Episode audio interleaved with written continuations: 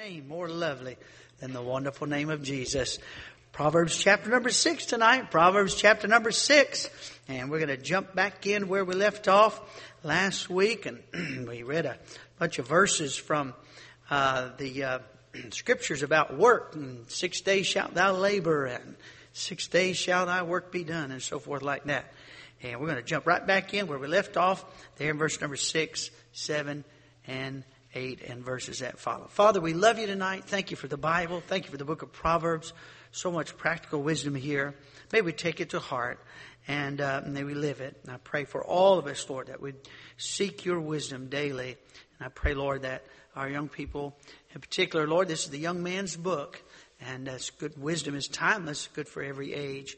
But particularly, Lord, it's time when uh, of life when you make decisions that affect the rest of your life and how important it is to seek wisdom early on. And so may these things we teach uh, sink deep in the minds and hearts of all of us, especially our young people, I pray.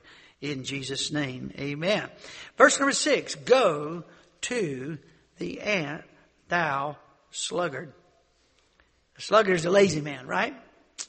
Consider her ways and be wise. So God said this. He said, watch that ant. Watch that ant. You done that lately? He said, yeah, there's red ones with little pincers. I watch them especially. And he said, watch them. He said, stop and watch them. He said, what, what's that? what does he mean by that? He means stop and watch them. Stop. Well, look at them. Look at them. Watch them. And, um, and think about it. What do you see? What do you see when you look at him? Well, verse 7 says, if you watch them, you'll find out something. They don't, they don't need a, a guide. They don't need a guide. Verse number 7. These ants, he said, now watch them, watch them, think about what they're doing. And uh, notice something. They don't, they don't need a guide. You know an ant doesn't need? An ant doesn't need anybody to hold his hand. Uh, an ant, you don't have to answer a million excuses from an ant. You don't have to stay with him to keep him from getting discouraged. You just turn him loose and he does his job. That's what that's an ant does. Now watch him. You, you go to Ant colony, you'll, you'll never have, you'll never find uh, grief counseling. You'll, you'll never find a timeout room. Uh, you know, you know, ants, uh, ants are not snowflakes. They're workers. Amen? They're workers. And they don't, they don't need a. They're, they're, they don't need, they don't need come on Okay. All right. Okay. You can do it. Ants don't need that. Hey, there's a job to do. It's an important job. So let's get it done. Amen? That's what the ant does. You can, you can watch an ant colony and figure that out. they don't need an overseer. They don't need an overseer. Uh, ants don't need anybody looking over their shoulder. You don't have to follow behind an ant. He carries his weight and more. I think it's, I don't know if we have any uh, science teachers in here. I think it's like 10 times. I think an ant can carry like 10 times his weight. And uh, so he, he, he, doesn't need a guide. He don't need anybody hold his hand. He doesn't need an overseer. He don't have to have somebody looking over his shoulder all the time. Did you do your job? Don't forget. Don't forget. Don't forget. Pick it up. Pick it up. Come on. You don't have to have that. And he doesn't need a ruler. He doesn't need a ruler. That's not talking about a yardstick now. That's talking about somebody to rule over him. In other words, he doesn't, he doesn't have to have anybody to discipline. Hey, get back to work. He doesn't have to have a ruler. You don't have to force him to work. You don't have to pat him on the back to get him to work. You don't have to make weather accommodations for him.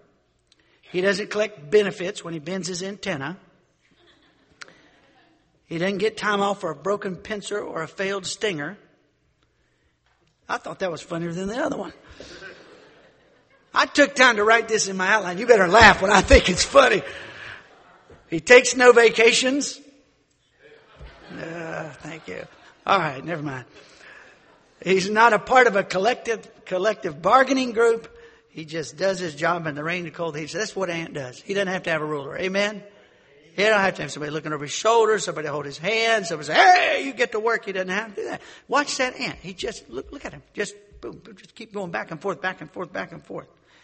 Look what else he said. Verse 8, uh, provideth her meat. She works for her food. She works for her food. You know, the Bible said, the Bible said, if you won't work, you shouldn't eat. I didn't say that. God said that. Do you know how much money we'd save in our nation if we follow that one biblical principle? You say, what will happen? Well, either A, some folks would starve to death, or B, they would get motivated to work. It's amazing how uh, denying yourself food will motivate you. It's quite a motivator. Some of you, you know, many of you, many of you, many, many of you have uh, experienced it, go fasting and so forth like that. And it's just amazing how creative your mind gets when you want to eat something amazing and uh, things you never thought of before. Anyway, so so the Bible said, watch, watch that ant. She works for her food. Uh, uh, uh, she prepares for her future. She gathereth her food in the harvest. She prepares for she plans ahead. She doesn't eat it all at one time. Uh, she, she's not a couch potato. She, uh, she's a worker and she lays up, she prepares for the future. And the Bible said, if you don't provide for your own house, you are worse than an infidel. You're worse than an unbeliever if you don't provide for your house. That's what the Bible said. And um, and he said, "We commanded you," Thessalonians three ten, that if if any would not work, neither should he eat. Watch that ant. Now I'll tell you something about that ant. Watch that ant. His work is monotonous. Same thing. Bang, bang, bang, bang, bang. Same thing. Same thing. Same thing. Uh, it's, it's strenuous. It's mundane. All day, every day, doing the same job. Now, you know what? Some jobs are glamorous, you know. Some jobs are glamorous. But you know what? A lot of life, the work that we do in life, it's just the same old, same old every day. And it has to be done. Has to be done. Uh, I, have quoted this to you before. I read this in a book a couple years ago. Uh, a French philosopher said this, all work is pain. Maturity is learning to endure the pain of work. Gainful employment can be painful in many ways physical exertion, enduring heat and cold, mental stress, or the most painful of all, boring work. Work that offers no personal satisfaction, repetitive work, monotonous, mentally numbing, dumb work. It is worse than a headache. So, an immature, selfish man will forfeit his dignity and idle himself before he will endure the pain of boring work. It feels good to dream and imagine oneself to be above the menial labor of the masses, to be destined to great success through some invention or brilliant idea come to fruition. But a man with a family has a duty that must be fulfilled regardless of his personal satisfaction. Hope of future achievement cannot take the place of today's dignity and duty. So dream. But While you dream, work. Amen? And uh, God has something to say about laziness. Let, let me give you a little uh, Bible study here. Uh, turn to Proverbs 26. Let me tell you some things about this sluggard. The, Bible, the book of Proverbs has a lot to say about this crowd. Proverbs 26. And by the way, the workforce is diminished dramatically in our country. It's been going down for, for uh, quite a few years and dramatically over the last two years. People don't want to work. Don't want to work. Uh, Proverbs chapter uh, 26, verse 12.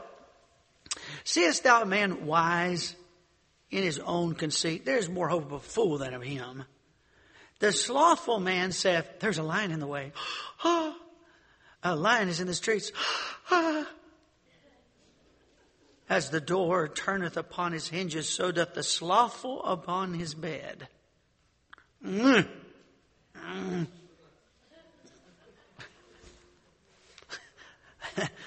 the slothful man hideth his hand in his bosom. It grieveth him to bring it again to his mouth. Used to be a, on the strip down there in the uh, uh, Pigeon Forge, and uh, uh, you know, shop out one, two, three, all the all, all the you know, tourist stuff, Pigeon Forge. And there used to be a sign down there. I don't know if it's still alive or not. Said, uh, "See live bear." See the live bear. I of you went and saw the live bear at Pigeon Forge? All right, somebody validate my story now. See the live bear. Okay, thank you. And this this bear was like grotesquely big. and you go in there, you pay 25 cents and you get some bread or whatever it was and you feed the bear. Except the bear had people coming all day, every day feeding it. And I remember one time I got a piece of bread or a handful of what, uh, and, and I tossed it into the bread, the, the, the, the bread or what it was to the bear, and it landed like 18 inches from his paw. And he just looked at it. I mean, he, he's cocked back, huge, and he kind of flopped his hand over, sort of drug it over, I was like, that's the sorriest. You turn that thing out in the wild. I don't care how big it is. It wouldn't last a week. Of course, it had enough to sleep about three winters in a row without waking up in the summertime. But it was a pathetic thing. I always think about hiding his hand in his bosom. I think about that bear. It was pathetic. Anyway, but uh, no effort whatsoever. Uh, verse 16, the sluggard is wiser in his own conceit than seven men that can render a reason. Let me give you some thought. Number one, the lazy man doesn't think he's lazy. He doesn't think he's lazy. Um, seven men, wise men, because say, look, man, you need to, and he's, oh, no, no, no. He's got all his reasons why. He's smarter than seven wise men. And the problem is, he thinks he's smart, but the truth is he's lazy. Do you ever have somebody that could just, could just talk you to death about how to do something and never lift their finger to do it? Don't you just love people like that? One thing I love about Jerome Davison, he, uh, he built this building for us. One thing I loved about him, he was no nonsense. How many of you knew Jerome? You knew Jerome? He was no nonsense. I loved to talk to him on the phone. we could have a very amiable 30 second conversation without getting offended. That we didn't have to have niceties. We didn't have to, it's like, boom, take care of business, and that was that. And, and, and he, and he was great with people. He could handle, uh, uh, uh, tense moments. He just knew, he just knew how to, to deal with people. And, uh, and I, and I, I, I, I, I think about him and, uh, that man worked and worked and worked and gave his life to build this building. And uh, he had no patience whatsoever with time wasters. None whatsoever. And he was kind, but if you tried to waste his time, you were going to come up on the short end of the stick. you couldn't do it. He had a job to do, and uh, and he's going to get it done. Uh, I, I remember uh, you've all heard somebody say, "Don't work too hard." Have you heard somebody say that? Don't work too hard. Um, I remember in the summertime, in college days and early married life, I'd get me an extra job in the summertime, and I remember going to a uh, I think it was called Carolina Freightways. I had a full time freight job, and and I'd get an extra job because I have class. I'd get an extra job in the summertime, and I remember working there a, a couple of days, and a guy walked to me and said, "Hey, man, we work by the hour around here." So, so in other words, slow down. You're making us look bad. Now, God spared me from that kind of person. I don't. I don't want nothing to do with that whatsoever. Uh, we um, one of those second jobs one summer, um, they went on strike. It was a, it was a, union shop, and they went on strike. And uh, and uh, so I showed up to work. That you know, I'm, I mean, I'm just trying to get through life, and I'm trying to pay school bills and run ministry, bus ministry and stuff like that. I I know about that. I didn't keep up with nothing. And so I show up to go to work, and they're all lined up there outside the fence. They said, "What are you doing?" I said, "I'm going to work." They said, "Man, we're striking, don't you?" I said, "Look, I'm a college student you guys are whatever you do, you do what you do. I'm going to work. See you later. And walked right past him. I didn't know that was dangerous, but I did. And I was like one of two or three guys on the whole dock that night. And, uh, and you know what happened? They shut the, they shut the, the business went belly up. Now, you know, and some of you in unions, so I'm not picking on anybody. I think there was a time in our country where it was necessary. Where, where, where uh, it, it, it, served a good purpose at one time, but I think that was a long, long time ago. teachers' unions, among other things, have almost destroyed any semblance of sense in our education system. And the teachers' unions is a big, big part of the problem. So, uh, when, when I, the last uh, uh, freight job that I had was Consolidated Freightways before I came here, and uh, Monday morning was slow, and my, my, shift was six o'clock, two o'clock, two 20 minute coffee breaks. I loved it. It's eight hours, boom, in and out. It's great. And, uh, thanks to the union. anyway, but, uh, six two, and, and so, but Monday morning before the trucks really started coming in, it was a very little freight, and so this guy's making, you know, this is back in the, you know, 19, early 1990s, making 18, 20, 25 dollars an hour. Then, you know, it's a pretty good wage. And, uh, and they were pushing brooms and, you know, standing around, hanging out, smoking cigarettes in the bathroom. I'm like, what? So I could, I couldn't do that. And, uh, and I had, uh, uh, I was what they called a casual, so I didn't, I didn't have guaranteed hours. And, uh, so I had to make sure I, you know, was the guy they were going to call, make sure I could get my hours in. So I just went out one day in front of the building and you know everybody's leaning on a broom or something, smoking in the, in the bathroom. I went out and started cleaning. The cigarette butts all over the entrance of this terminal. And I just went out with a broom, cleaned it all up, cleaned up the steps all that. And I'm going around working, and the terminal manager comes around. He said, "Who cleaned up in front of the building?" Somebody said, "This." I said, I said, "Yeah, I did that." He goes, "Why don't you just do that full time?" I said, "Okay." They, they gave me the union wage, full time, full time hours with benefits to clean the buildings. You know why? Because I didn't lean on a broom. I don't care what job you work. I don't care where you work. I promise you there's something that needs to be swept or wiped. Just stay busy. Stay busy. Find something to do and, and, and get it done. Uh, look, look at chapter 12. Go back to chapter 12 for a minute. Proverbs chapter 12. And uh, uh, he says this, verse number 27. The slothful man roasteth not that which he took in hunting.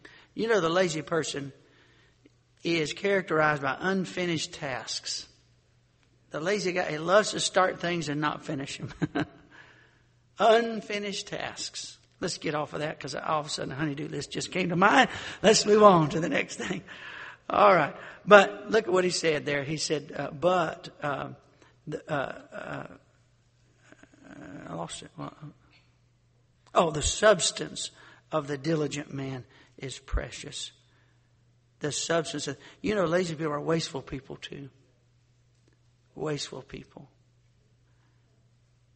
if you're a hard worker, you're going to be conscientious because you worked for something. You take care of it more, don't you?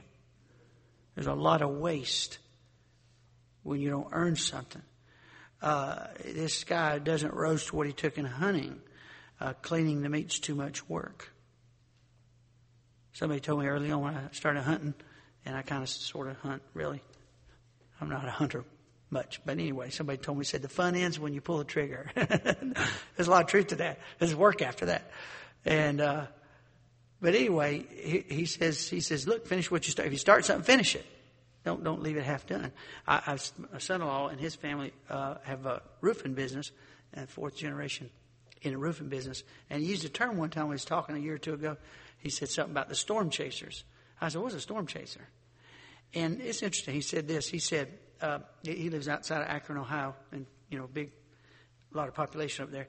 But he said when a storm comes through, like it's coming through, coming up the uh, through Florida just now, he said when a storm hits some area of the country, these uh, big uh, roofing companies, corporations will go into a community, and they'll find a business that's been in business for years, and they'll buy the name of that business. So here's, you know, Harry and Sons roofing business that's been in business for 40 years in this community, they'll go give Harry a million dollars for the name of his business. And they'll come under the name of Harry and Sons, which everybody recognizes, and they'll go in and these several hundred homes have been torn up by, they'll, they'll get all that work, they'll slap roof on it and leave town. So six months later when it starts leaking, guess what? You, do, do, do, you get a disconnected number. They don't finish the job. They don't finish the job. And, uh, you know what? We ought to be able to stand behind our work. Amen? Uh, look at verse, uh, uh, uh verse number 24. Same chapter. The hand of the diligent shall bear rule, but the slothful shall be under tribute. All right? So the lazy person is the kind of person that always needs a boss. The lazy person always needs a boss. And I said it a couple times. I say it one more time. Uh, we as God's people ought to have a good testimony of being the hardest working folks on the job. Amen. Where we can be left alone. Nobody has to look over our shoulder. They know it's going to be done and it's going to be done right. And uh, if the hand of the diligent uh, bear rule, and you say, well, I don't know why they make me the boss. Maybe you ought to read the first half of this verse. Maybe the diligent part you need to work on. Amen. uh, look at chapter 20. Go back to chapter number 20 and uh, look at uh, verse number 4. We read a very similar verse like this a minute ago. So the lazy person, he doesn't think he's lazy. He leaves unfinished tasks. He always needs a boss. And he makes excuses. The sluggard, verse 4. The sluggard will not plow by reason of the cold. Therefore shall he beg and harvest and have nothing. It's too cold. It's too cold. Proverbs 22, 13, the slothful man said, There is a lion without. I shall be slain in the streets. It's too dangerous. What's the problem? It's not weather and it's not risk. It's laziness. Um, let me say this. The lazy person wastes others' time and money. Not only do they not appreciate what they have, they waste. If you, if you are a waster, you waste other people's time and money. Listen. People that are diligent and scheduled and work hard typically do not waste your time. They don't waste your time. Why? They got stuff going themselves. now, I'm not speaking against fellowship. Thank God for church, and I love we get a chance to be around God's people in fellowship. But can I tell you something? If you're going to get much done with your life, you're going to have to learn to avoid time wasters. Time wasters will steal from you. The most precious thing you have is time. And uh, that's why we spend ast- astronomical amounts of money on health care because we want what? We want more time, right? Man, the amount of money that's spent in people's lives the last three, four, five, six months or year of their life, unbelievable amounts of money are spent. Why? We want more time. So uh, a, a wise Christian will not be unkind, but will also guard against time wasters.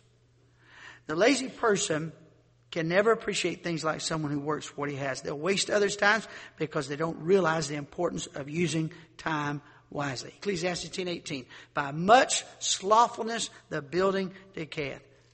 Lazy man won't take care of his own house. Look at uh, chapter. Uh, uh, uh look, look at verse nine and ten. Go back to chapter six. Chapter six here, and uh, look at verse nine and ten. We'll give you one more thought about this verse 9 and 10. How long wilt thou sleep, O sluggard?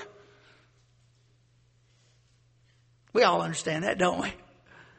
When wilt thou arise out of thy sleep?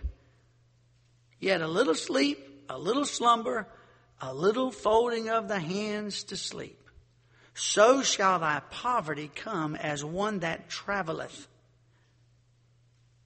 and thy want as an armed man, thy, thy want or thy lack as an armed man, a traveleth. We used, well, we would uh, be politically correct, we would say homeless. We used to call them tramps. Is that all right? Everybody breathe in, breathe out? Everybody okay? We call them tramps. And an armed man, I think he's talking about a, talking about a, a, a, a, a criminal. Uh, so, so he said this. He said, how long are you going to sleep? Wake up! Get up! Get up, get up, get up. Young people, let me say this. Young men especially, you learn to take yourself to get up. Uh, look, get out of bed. Don't sleep your life away. Live by a schedule, put your life on paper, live by that plan, and that's the way to live a productive life. Figure out how much rest you need and get the rest you need. And then, do you know, you know people sleep too much are tired all the time. Sleeping too much will make you tired. Uh, so in verse number 11, the word want there means lack. So shall thy poverty come as one that traveleth, and thy want or thy lack as an armed man. So basically, if you sleep all the time, you're either going to be, you wind up being a criminal or, or a tramp. Now, 10 and 11, now notice this, verse 10 and 11 are separated by a colon there. After the word sleep, you see that's not a period. So these verses we time together. So the guy that says, oh, just a little more sleep, a little more sleep, little, you know, don't bother me. He rolls over in the bed, turns on the hinges like the best, I'll say elsewhere. He's the one that becomes impoverished as one that traveleth and I want as an armed man. Now, maybe, maybe he's saying this. That little bit of extra sleep is stealing from you and will impoverish you. That little bit of extra sleep has stolen many a sweet hour of prayer, hasn't it? It's stolen many a Bible time. I'm sure it's stolen lots of job opportunities as well. It's stolen a number of beautiful sunrises. I know it's stole some, stolen some Sunday school hours for some folks, and I'm not going to mention any names right now, but anyway. Probably, not, not uh, going off to college and having to get out of bed and get to class, has probably stolen a semester's tuition more than a few times. The point is this a lazy man will wind up in a bad place. So sooner or later, look, listen, can I say this? Everybody has self discipline. Just not everybody chooses to use it. You can make yourself get up when you want to. People say, well, I, I, that church is so cold. It's so hard, hot. And those benches are so hard. And the chairs, the padding on my chair's deflated. Now, you tell me how that crowd that can't get comfortable at church can go sit on a concrete slab of a step that's nothing more than a concrete slab for 600 miles with booze sloshing everywhere and roaring, screaming engines that blister your eardrums and sit there for five hours and do this right here and you, and, and it's too cold for you at the, at the, at the house of God? Well, that's my only day to rest. That was an amazing thing. That was your only day to rest until they said you could hunt on Sunday. It's amazing how early people get up in the morning. Okay, let's, let's move on. Verse 12, a naughty person, a wicked man walketh with a froward mouth. Now we use the word naughty a little differently probably. The word not is a Bible word, N-A-U-G-H-T, and it means nothing. You'll find later the man that uh, gets a good deal on something and, and, uh, and, uh, he, he, says it, it, it's not. It's not worth anything. Not. N-A-U-G-H. So, so the word means, naughty means worthless. Alright? It means worthless. Alright? So a worthless person, a wicked man, walketh with a froward mouth. Here's what we say, the word naughty, this is the way we say it. He's no count. That's the way we'd say it. He's no count. He's worthless. And froward means to distort or twist the truth. God is saying in verse 12, a man that won't be honest and won't work hard and won't tell the truth is worthless. May I ask you a question? Who burned our cities down over the last two years? Was it construction workers who were on the job at 6:30 a.m. every morning? Was it the night shift factory workers who started at 7 p.m. and got off at 7 a.m.? Were they burning our cities down the last two years? Was it the doctors and nurses running 12, 14, 16, 18 hours, sometimes 24 hour shifts? Was? No, it wasn't. Who was it? It was lazy, crooked, shiftless people who had nothing else better to do than travel around on buses and burn cities down. Verse 13, he's describing these worthless people. They have no discipline. They won't get out of bed. Uh, they're, they're, they're worthless, wicked, twisted. He winketh with his eye. Verse 13, he winketh with his eyes. He speaketh with his feet. He teacheth with his fingers. He's talking about body language.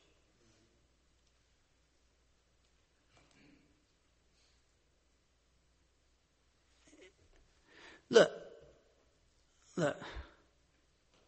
I don't care if you're white, green, black, purple, brown, or chartreuse. If you're a man, you should walk masculine, like you have a reason to be on planet Earth and like you're going somewhere.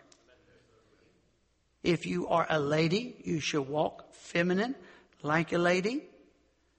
And if, look, if I can walk like a queer, then the queer can walk like a man. I can do it. And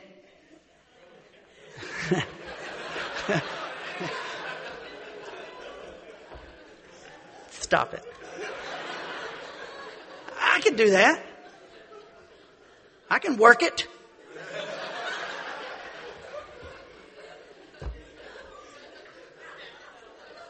So, so, look. Can I tell you something? What you do with your hands is important. All right. I'll talk, talk to the young man just a minute.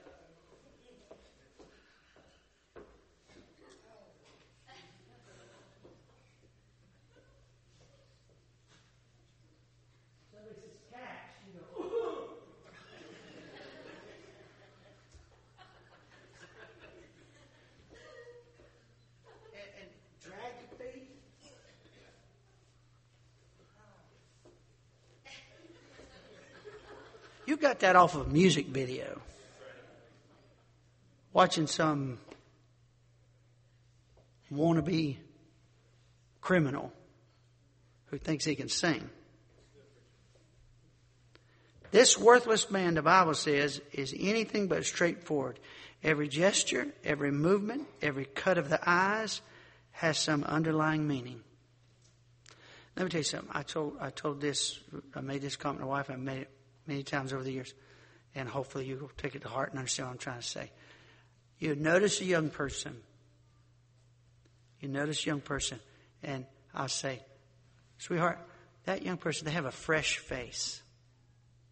You understand what I mean by that? A fresh face. There's an innocence, there's a pleasantness. They're not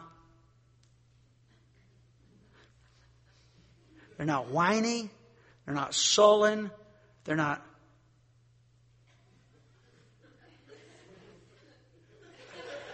They're just genuine, pleasant, a fresh face.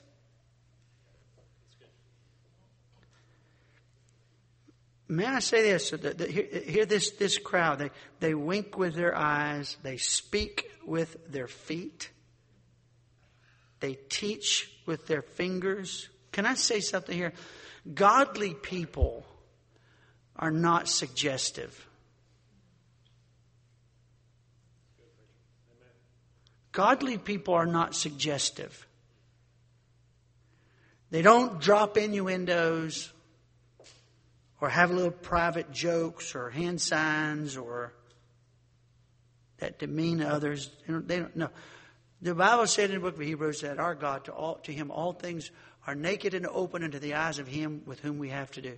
God sees all and knows all, and he wants us to live our lives in that open manner with no uh, hidden agendas, no double talk, no, you know, uh, and then turn your head. you got two worlds going on. You got two worlds going on. You got the face you present, and then and a lot of people got three going on. The one they present, then with this crowd, we're all in with that. And with this crowd, we're all in in that. And, and you know, can I tell you something? God knows us inside and out. You know, isn't it refreshing when you meet somebody who's just genuine and kind, genuinely kind, open and honest and wholesome and you're not worried about, you know, where's this conversation going. You know, God's people,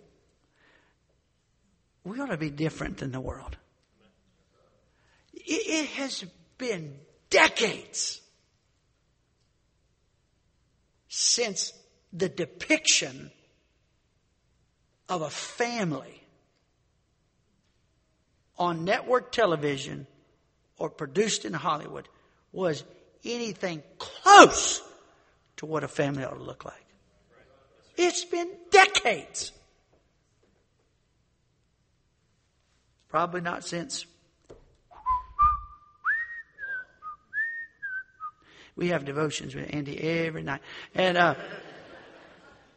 that era, it's gone. For decades, Dad's a buffoon. Now, I, I have not watched network television. I can't remember. It's been decades since I watched it. But, but now, it's just perverted. It's just, just, just sick and perverted. We don't even need to go in that sewer, do we? It's disgusting. Godly people don't have jokes laced with double meanings.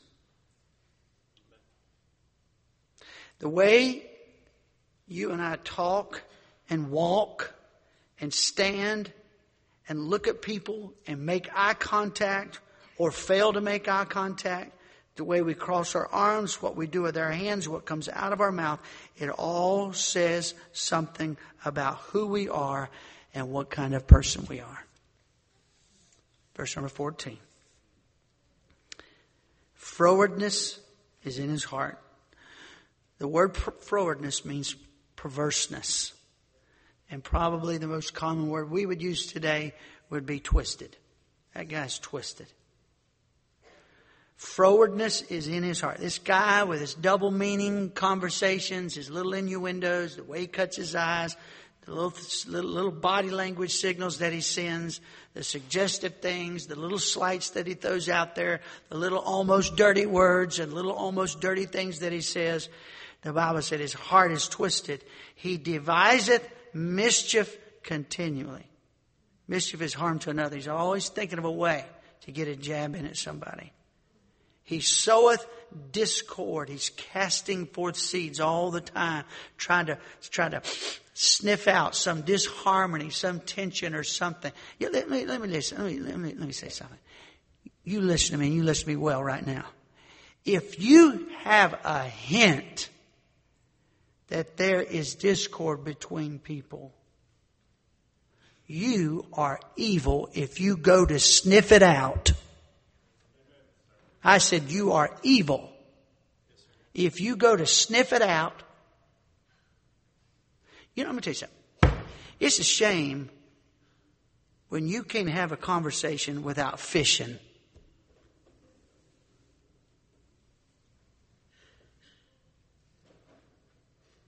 And I'm not, I'm not talking about something delightful and wonderful. You, I, I hope you understand what I'm saying.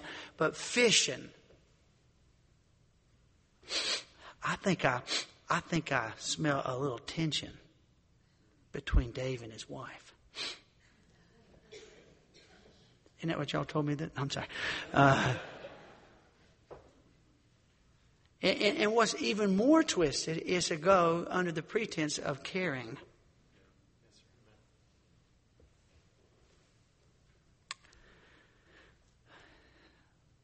Verse 15, uh, verse 14, he that soweth discord. All that, all that, all that body language, innuendos, little jabs, dropping little words, trying to little drop little gossip morsels, hoping somebody will bite and you'll get a little bit more. Suggestive word glances, words, glances, trying to pit people against each other, damaging someone's reputation, trying to stir something up, trying to split up a married couple, trying to split up friends, turning somebody against their parents, somebody against their teacher, their principal, their boss, their pastor, their Sunday school teacher, cutting someone else down to size, cutting someone else's ministry down to size. God says, get your twisted heart right. That's what he said. He said, there's, there's frowardness in your heart. This, look, uh, man asked me the other day, said, who, who oversees, like you're an independent Baptist, well, who oversees? I'm, I'm an independent Baptist. Uh, I'm, not, I'm, not, I'm independent Baptist by conviction. I'm not saying that there are not good people in denominations. I'm saying by conviction, I'm an independent Baptist. Why? Because in the Bible, there's office of pastor, deacon, and members are in the Bible. There's no, there's no hierarchy above that. And so I think that uh, Christ is the head of the church. I believe the ecclesia is called out assembly.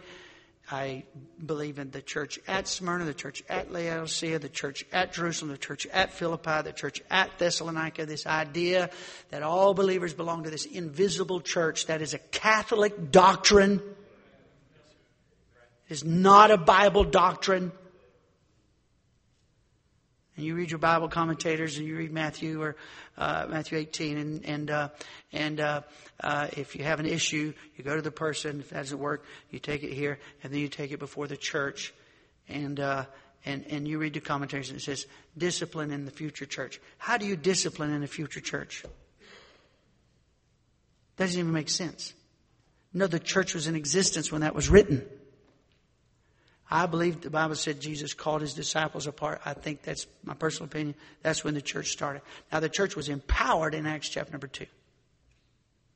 But I believe every local church answers to the lordship of Jesus Christ. He's the head of the church, and the church is pillar ground of truth. Listen, all that to say this.